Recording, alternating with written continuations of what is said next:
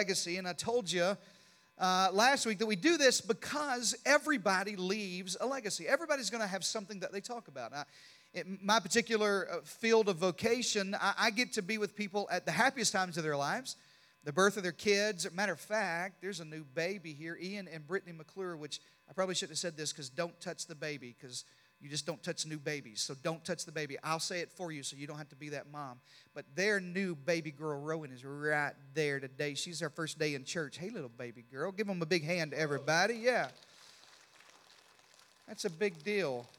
Get used to my voice, baby girl. You're gonna get on the team before long. So I'm glad that you're. Uh, I'm glad that you're here. I get to be with with parents like that. The day just hours after baby Rowan was born, I was uh, there, and then I and then unfortunately I'm I'm with you know people at the darkest times of their lives, in loss and in funerals, and it's always funny you go to a funeral and people say the stuff that you wish you would have said when you were alive, when the person you know laying there is is alive. You said, man, I, I wish we would have said that. I wish you know they could have heard us say that.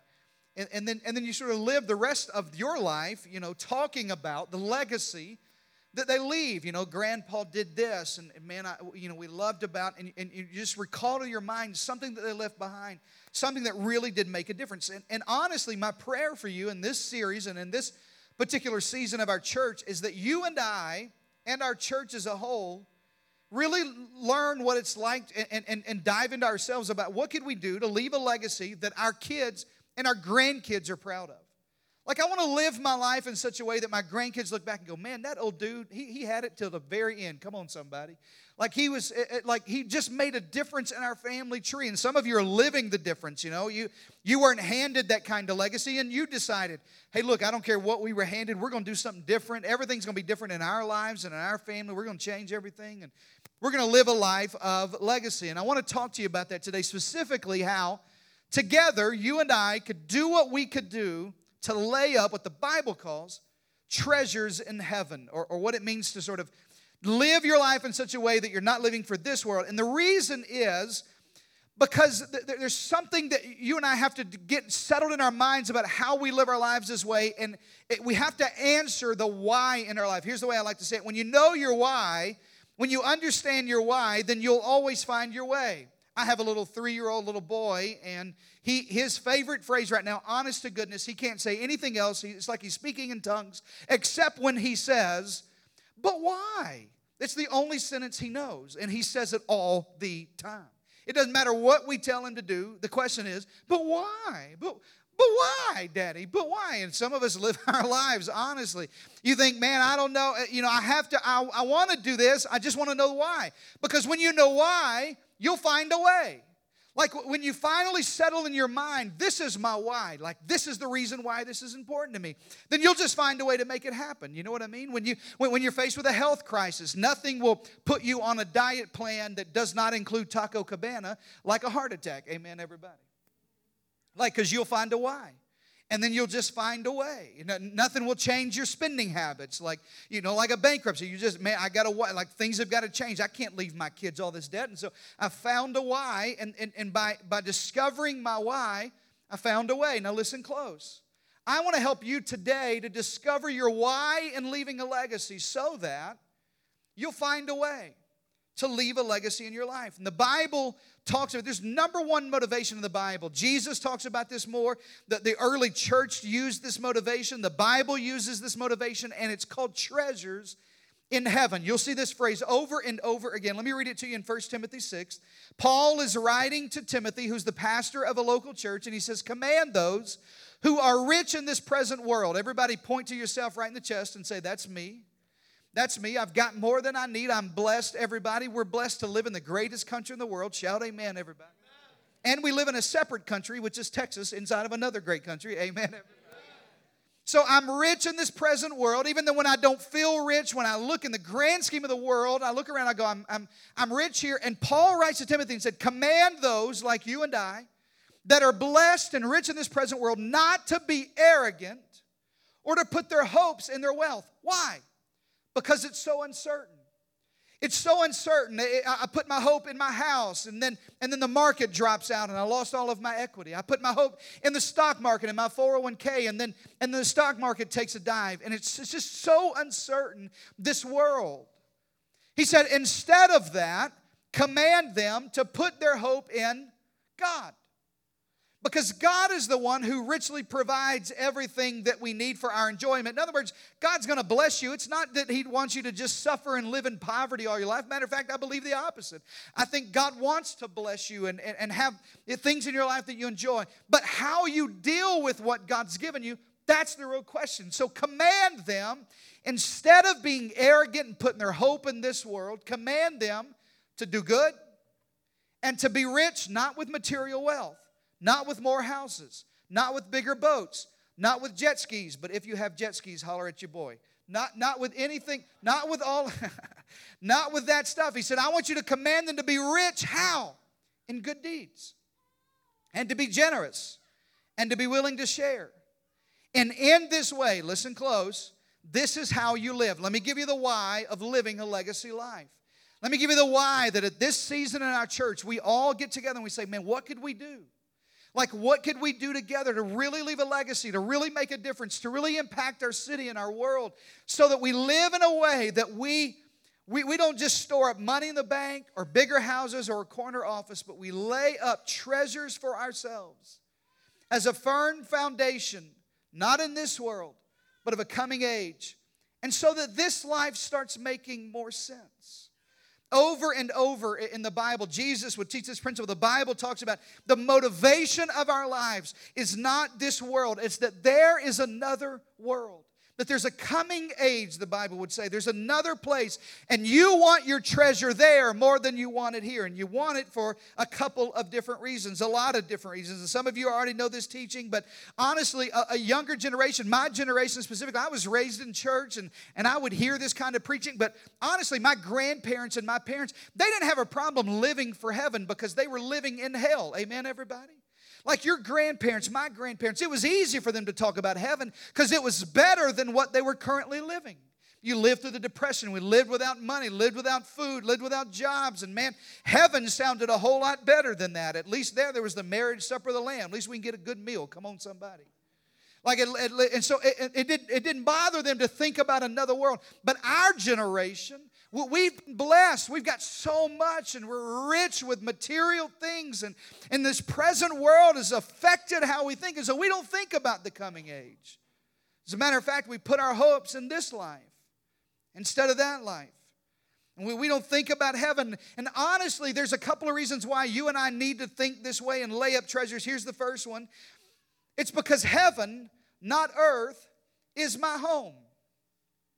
Because even though you see me and I see you right now, unless you're listening by podcast, it seems like, well, this is real and this must be my home. This is where I, you know, I'm, I'm alive here. I live here. I, ha- I have a job here. We have a marriage here. We have kids here. We own a home here. This looks like this is my home. But uh, honestly, biblically, heaven, not earth, is my home. Philippians says it uh, this way Many live as enemies to the cross of Christ. How? Their destiny is destruction. I don't want that for you. Their God is their stomach. And he doesn't just mean people like me that are a little horizontally challenged. Come on, somebody. He's talking about people that, that, this, that live their lives consuming so much that, uh, that all they worship, that's their God. All they worship is more and more and more. I, am never satisfied. I got a new house, I want another house. We got a nice car, I want another nice car. We got a decent promotion, I wish I would have got the better promotion. I want more money, more 401k, more education. Now, listen, there's nothing wrong with any of that. It's just about the order that you put it in. Because there's some people who live their lives in such a way that they consume so much that their mind, look at this, is set on this stuff, earthly things. And Paul said, There's a different way for you and I to live because our citizenship is in heaven. Like, this isn't even our home. This isn't even where we really have citizenship. The old time, in the old church, we used to say that the world is not my home, I'm just passing through. That's the way they used to sing it. Like the, the idea that all of this stuff, as real as it seems to you, it's temporary that this isn't really where I'm, I, I, my, my, my home, my citizenship is somewhere else. And in light of that, I eagerly await a Savior from there, like from where I'm from. And that's the Lord Jesus Christ. Honestly, I think this could answer a lot of your issues. A lot of couples I sit down with in marriage counseling, this is really the problem. It's about we never have enough. We're never satisfied. We work three and four jobs and overtime, and we never are together and all that. And it's really not about date night. It's about this. It's about living my mind's on earthly things. I live my life for this life. I'm living everything I've got. I focus so much attention on college funds and are we going to have enough and 401ks and listen, all of that stuff's right. Don't get to the end of your life and not have planned. We be, I believe in it. I'm telling you it's the right thing. But you just have to know just because I have a 401k here doesn't mean this is my citizenship. There's another world, and I'm living every day of my life not for this world, but for that world. And if you learn to refocus your life on that, that this is just temporary and that thing, if we've learned to talk about heaven more and look forward to heaven more, then things start to change in our life. And honestly, I believe this with, with all of my heart that the single greatest deterrent, write this down, to radical generosity is the illusion that we have that earth is our home. The single greatest reason why people do not radically give their lives away, radical generosity, give their time, their resources, their talent, everything that God's given me to manage. The reason, the number one deterrent, the reason why you don't live your life radically giving that away is the illusion that, well, I got to work for here, that earth is my home but that, that, this is all I have. I, I, guess I'm just supposed to make sure I have enough here. Let me give you an example. Let me try to illustrate for you. Suppose you have a house in, in France. How many of you have ever been to France? Where are you at right now? How many of you have a home there? Because I want to call. I want to call you for a little time away. Suppose you have a, a that your home is in is in France and you're just visiting America for 60 days or 80 days. Let's say 80 days. You're just visiting here and you're staying in a nice red roof inn and conference center. Come on, somebody. Just a nice little hotel you've got. And here's the rule listen close. The rule is this that you can't take anything from America back to home to France with you, but you can earn money here and you can wire deposits back home to France. You can't take anything from here to there, but you can send on ahead some stuff. Now, let, let, me ask you this given those parameters and rules, would you fill your hotel room up with stuff, or would you wire a bunch of money that was waiting on you when you got home? Why do we live our lives decorating our temporary hotel room with stuff and promotions and boats and cars and 401ks and college funds and more and more and more and more and more. When you can't take the, this hotel room, you're going to give back the key one of these days. And we're going to go back home where we're from. And none of the stuff I have here can I take there. However, I can, the Bible says, lay up my.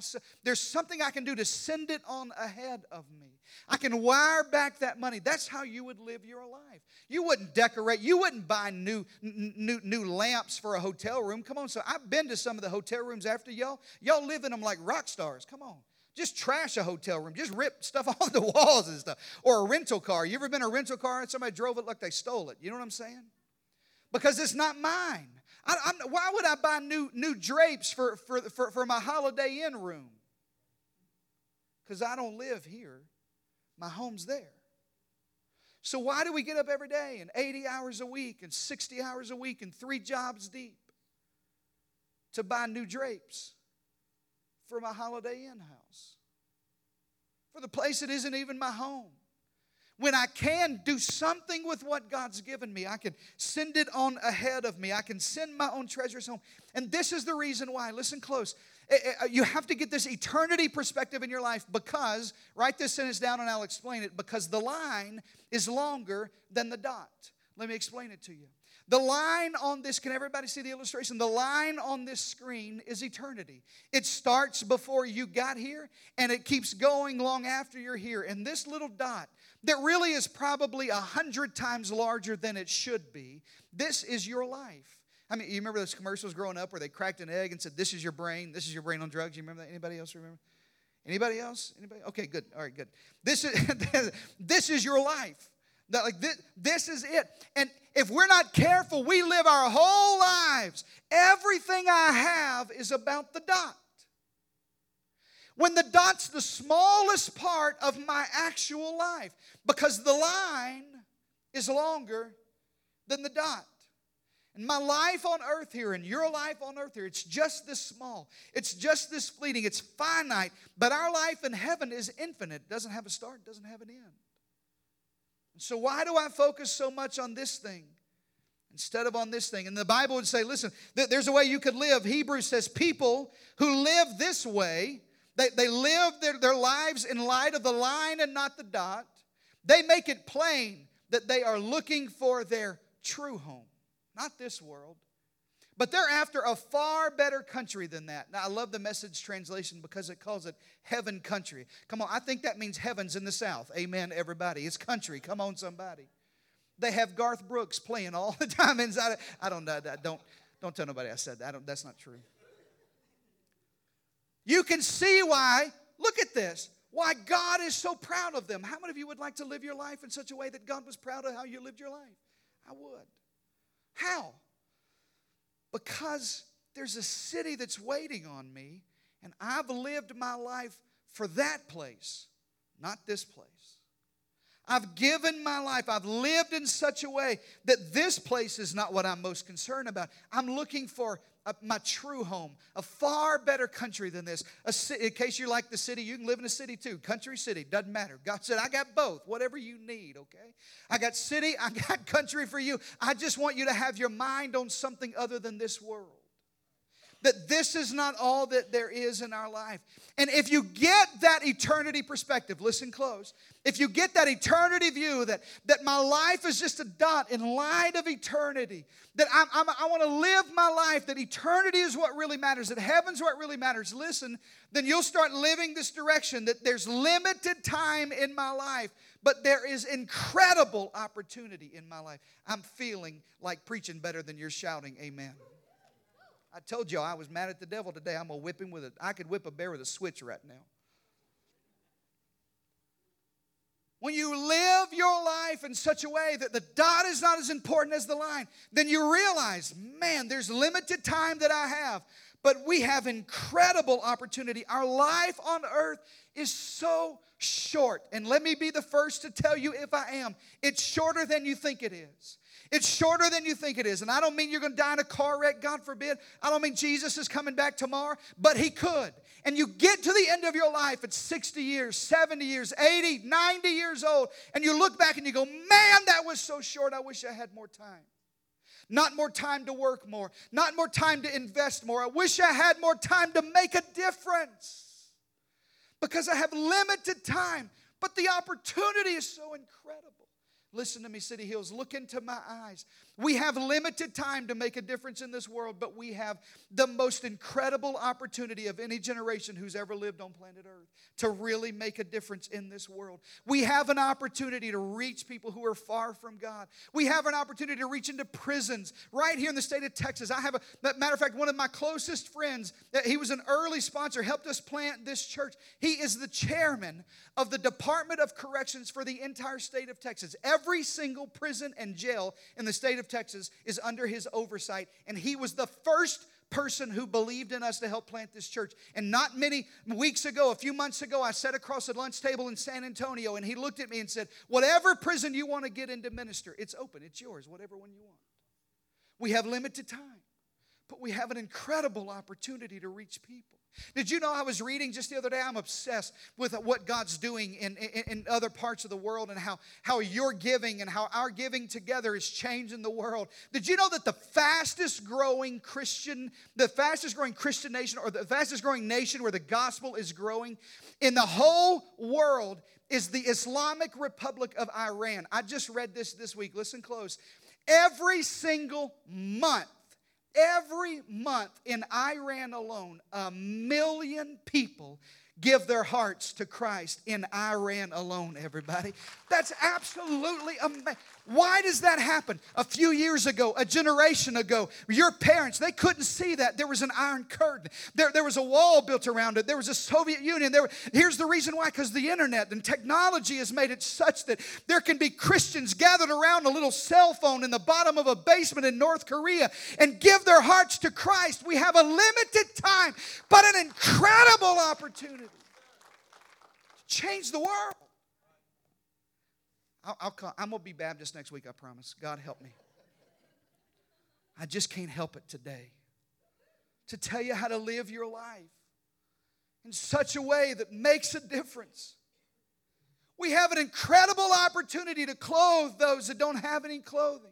We partner with local organizations like Hill Country Daily Bread, who is doing an amazing work in the Hill Country in seven counties, feeding those who need fed and clothing those who need clothes. We have an opportunity to reach into a battered women's shelter and women who are caught in the evils of domestic violence and wrapping our arms around them and not just providing them meals and clothing and somewhere to stay, but telling them there's hope and God has a plan for your life. And God's not through with you yet. We have a limited time, but an incredible opportunity. We can't just live our lives for the dot in light of the line. We have an incredible opportunity to plant churches. I believe with all of my heart the local church is the hope of the world. Listen to me and don't misinterpret what I'm saying. Government will never, ever, ever solve any problem in this country. They've put a war on poverty 50 years ago. The war on drugs is 30 years old, and we have the highest opioid addiction on planet Earth. You know why? Because government can't fix it, Congress can't fix it, schools can't fix it. The local church is the hope of the world. We need more life giving churches where people can find freedom from their addictions. Shout amen to that. We have a limited time, but incredible opportunity to change the world to leave a legacy. When this life is over that people look back at our church and they go man they never even had a building. They met in a movie theater. Can you believe that? But they changed the world. They made the most of their dot to change the line. And when you live your life in such a way Ephesians says that you got to be careful, be careful, be careful then how you live. That it's got to change how we live so, so that we don't live unwise, but as wise people. Listen, making the most of every opportunity. This phrase is the calling of my life. This phrase is the, I, I, promise, this is the calling of our church. We will not be the best at everything. We, we, we, we couldn't get lights to come on. Come on, everybody. We're not going to be the best at everything, everybody. But I tell you what, we will be. We will make the most of every opportunity God gives us to reach people who are far from God. We'll do everything we can, short of sin, to reach people. We'll, we'll, we'll have a whole series where we play movies on the screen, everybody, just to get your lost friends in church. We're going to make the most of every opportunity. Listen close. I want you to make the most of every opportunity in your life because the days are getting evil. During World War II, Winston Churchill, the prime minister of then uh, of England, he, he put up a sign. It was World War II. It was tough. They were in rations. Things were bad. And they needed some refocus in the country. They needed to put all their resources in the right places. And so he had this poster made and he plastered it all over England. And here's what it said it said, Self indulgence at this time is helping the enemy. Listen close. At this time, with the incredible opportunity we have, you and I cannot afford, as believers, we can't afford to live our lives just for our lives because it helps the enemy. We can't just hoard for ourselves. We can't, we've been giving. Listen, we're not in need, honestly. God's blessed us so much. But we, we have great opportunity. And I told the Lord when we started this church, and I've told our overseers and our trustees and the people who lead this house. And if you're new here today, we'll talk about that in Growth Track, about how, our church is set up and governed. But we've decided we will not be the church with millions of dollars in the bank while people are still far from God. As long as there are people going to hell in San Antonio, as long as there are people who haven't heard the gospel in Iran and North Korea and Afghanistan, as long as there are people in Bangladesh who don't know Jesus Christ died for their sins, we're going to use everything we've got and leverage every dollar we have, every building we have, every person we have, everything God gives us. We're going to make the most of every opportunity we've got to reach the world. Because our time is limited and our opportunities are so great. Jesus gives us this why. You, you sort of get the why. The why of my legacy life is such that, that, that, that I, I, get to do something different. And, and really, Jesus gives us this insider trading tip, you know, like Martha Stewart. You know what I'm saying? Like, he finds this insider trading tip and says, hey, psst, Let me let you in on a little secret about how you can live differently. Let me let you in on a little secret about some insider trading. If you'll live this way, things will be different. Here's what he says in Matthew 6. He says, Don't store up treasures here on earth. Here's an insider trading tip. Listen. When you do that, moth and rust and everything's going to be destroyed. Thieves are going to break in and steal all your stuff. Let me let you in on a little secret. He said, All this stuff that you're killing yourself for, investing your whole life in, it's going to be destroyed anyway. So, store up treasures in heaven. Here's an insider trading tip. Because moths and rust can't get there, they don't destroy there. Thieves don't break in and steal there. And, and wherever your treasure is, the desires of your heart, there your heart will be also. You may have heard that misquoted sometimes in your life. Honestly, I, I, I may have misquoted it at times in my life where I, I, said, wherever your heart is, that's where your treasure is. That's not what the Bible said. The Bible says, wherever your treasure is, your heart follows your treasure. Let me give you a great example of that. How many of you remember your first car? The car that, now listen, not the car your mama gave you, not the car your grandmama, like she gave you some money to buy it. I'm talking about the car you worked at Piggly Wiggly bagging groceries and saved up $1,500 and you bought a Mazda 626. Where you at right now? And that was just my story. I don't know if that's your story. I remember. I drove that car differently than I drove mama's car. I drove mama's car like I stole it. I left the keys in it, the door's open. I don't care what y'all do, it doesn't matter. That ain't mine. It's hers. She'll figure it out. But that little $1,500 car, $2,000 car I bought with my stuff, I washed that joker every other day. You hear me? I took care of that. Why? Because my treasure was there and my heart follows my treasure. Listen.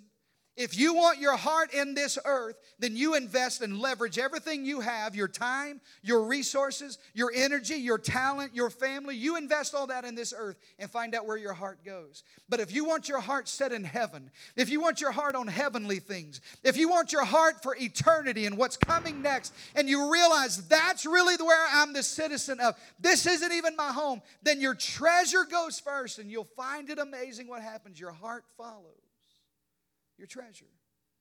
It's why I push you so hard to discover your purpose at places like Growth Track. Because I want you to get on the team that's making a difference.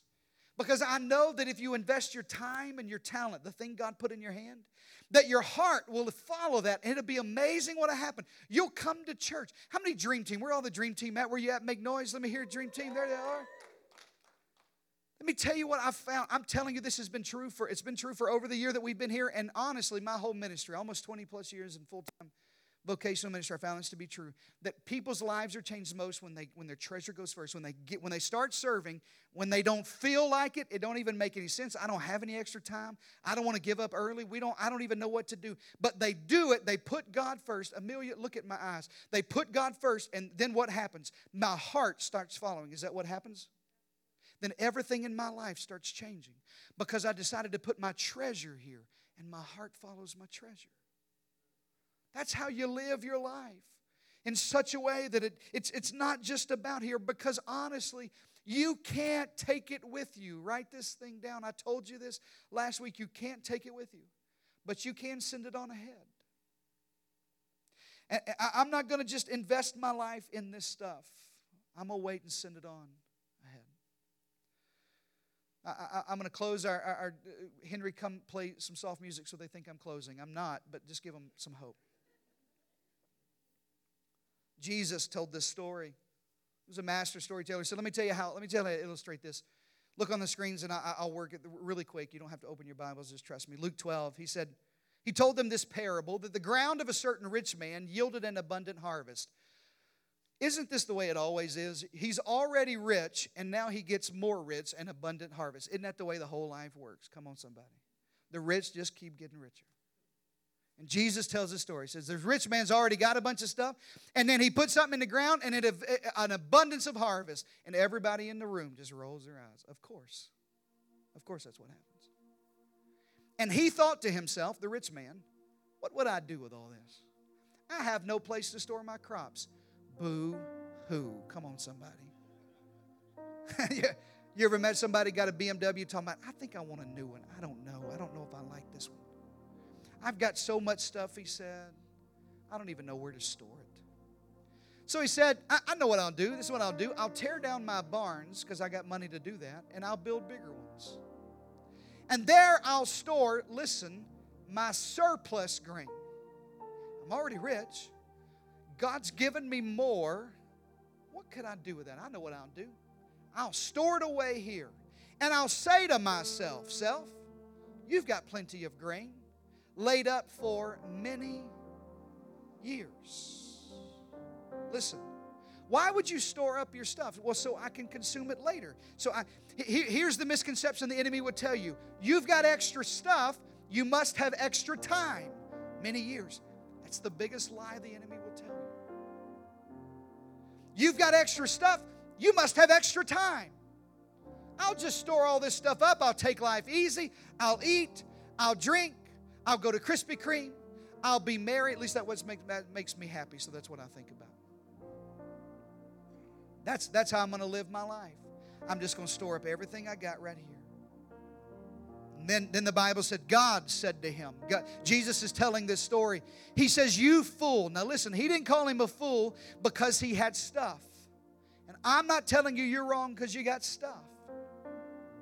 He didn't say you're a fool because you're rich. He didn't say you're a fool because I blessed you with an abundance of harvest. He said you're a fool because you misunderstood what to do with what you've got.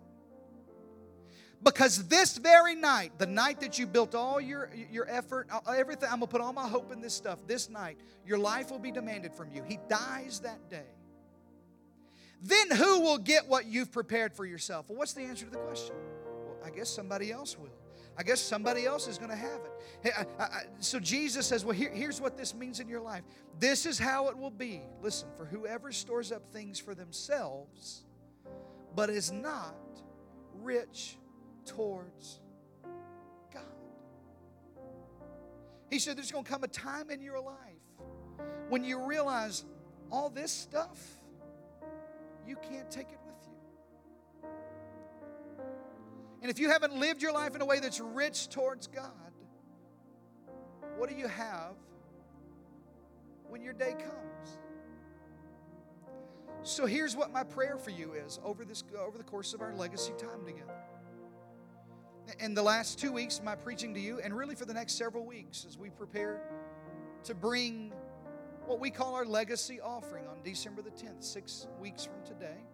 I won't preach about it again. Matter of fact, I'm going to distract you and play the biggest series that we've ever done at At the Movies because I don't want you to feel pressured. I'm not, I don't believe in it. I'm not going to put pressure on you. We're never going to ask you for anything. But I am going to unapologetically ask you to ask God, what, it, what should I do with what I have? How could I live my life to be rich towards God? Let me give you a couple of ways. Write these three things down and then I'll let you go. The first one is I'm going to give myself to God. I'm going to give myself wholly and completely to God. It's easier to give my stuff to God when He has all of my life.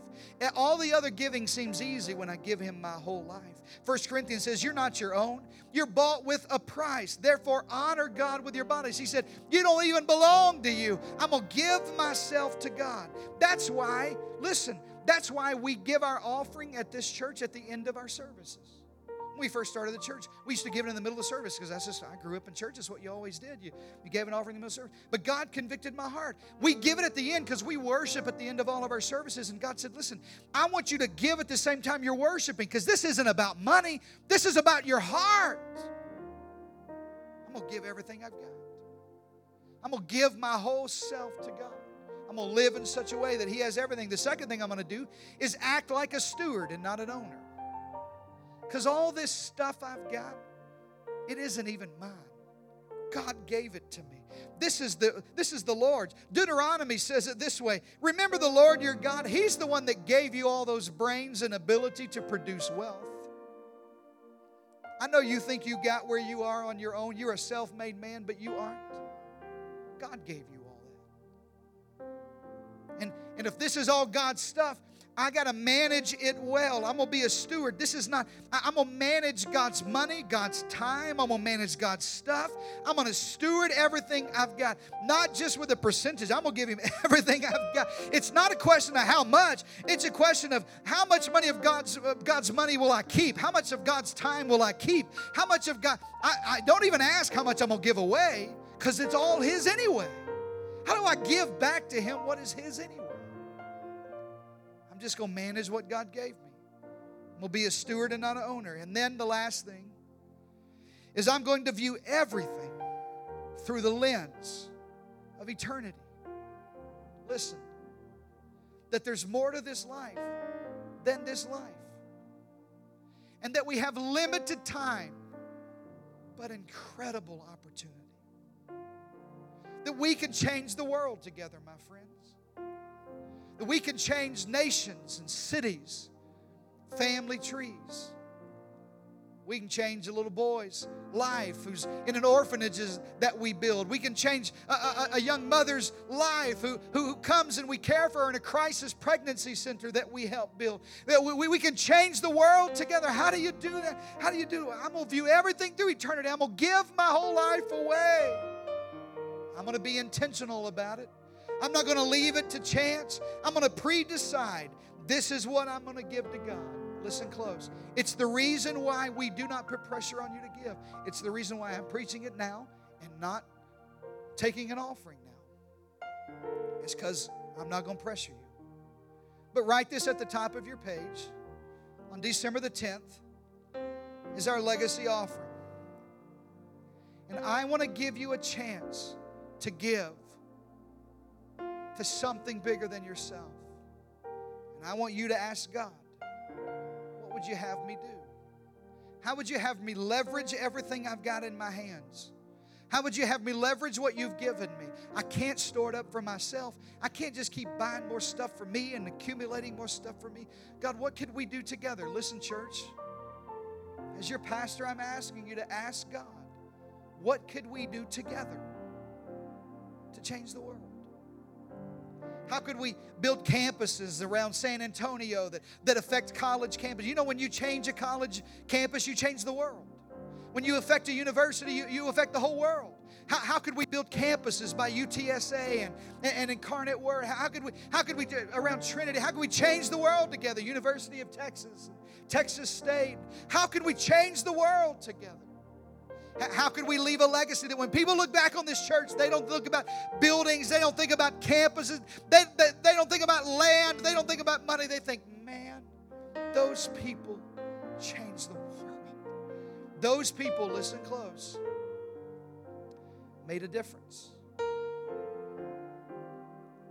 It's my ultimate prayer for you. It's the four things we want you to do know God, find freedom, and discover your purpose so that you could live your life in such a way, and we could arrange this whole church in a grand conspiracy against this world. We're not living for this, for earth, for stuff. No, no, no. I'm living to make a difference. I'm living in light of eternity. And, and to be honest with you, I'll never miss what I invest Take somebody by the hand and stand all over the house. Let me pray for you. Nobody moving for about two minutes except our team. Everybody else, close your eyes and bow your head and hold somebody tight by the hand. This is a holy moment, so I don't want you to be distracted. Just close your eyes if you're comfortable. Here's the prayer I want you to pray God, am I living my life in such a way that I'm leaving a legacy that I'm proud of? Will my grandkids look back and say, There's the old home place? Or will they look back and say, Man, that old guy didn't leave us much, but he changed the world? He, he took the gospel to cities that didn't have it, inner cities. He, he clothed those who were naked and fed the hungry and built Bible schools and orphanages around the world. He reached into unreached people groups and translated the Bible. Man, we don't have much. Papa didn't leave us a whole lot of money, but what a legacy. God, what would you say to me, to Brandy and I, and Hazel and Henry? God, don't let my legacy just be preacher, Bible teacher, communicator. Make a difference. I want my life to count. God, forgive me for living for this world, more stuff, bigger houses, nicer cars. All that stuff's okay. But this isn't even my home. Help me to send it on ahead, to invest everything I've got, not just my money, my time, my talents, everything you've given me in that world. Let me send it on ahead. Let me lay up treasures there. Let me leave a legacy that makes a difference. God, in the next six weeks, would you speak to our church? Everybody in the room, put your hand over your heart and say, God, speak to me. God, speak to me. God, as we sit around kitchen tables with our wives and our husbands and our kids, and as we decide what we're going to give together, what we're going to bring to God on December the 10th, and whatever that is, we're going to make a difference with it. God, speak to us. And God, come on, hand on your chest. God, before you ask, my answer is yes.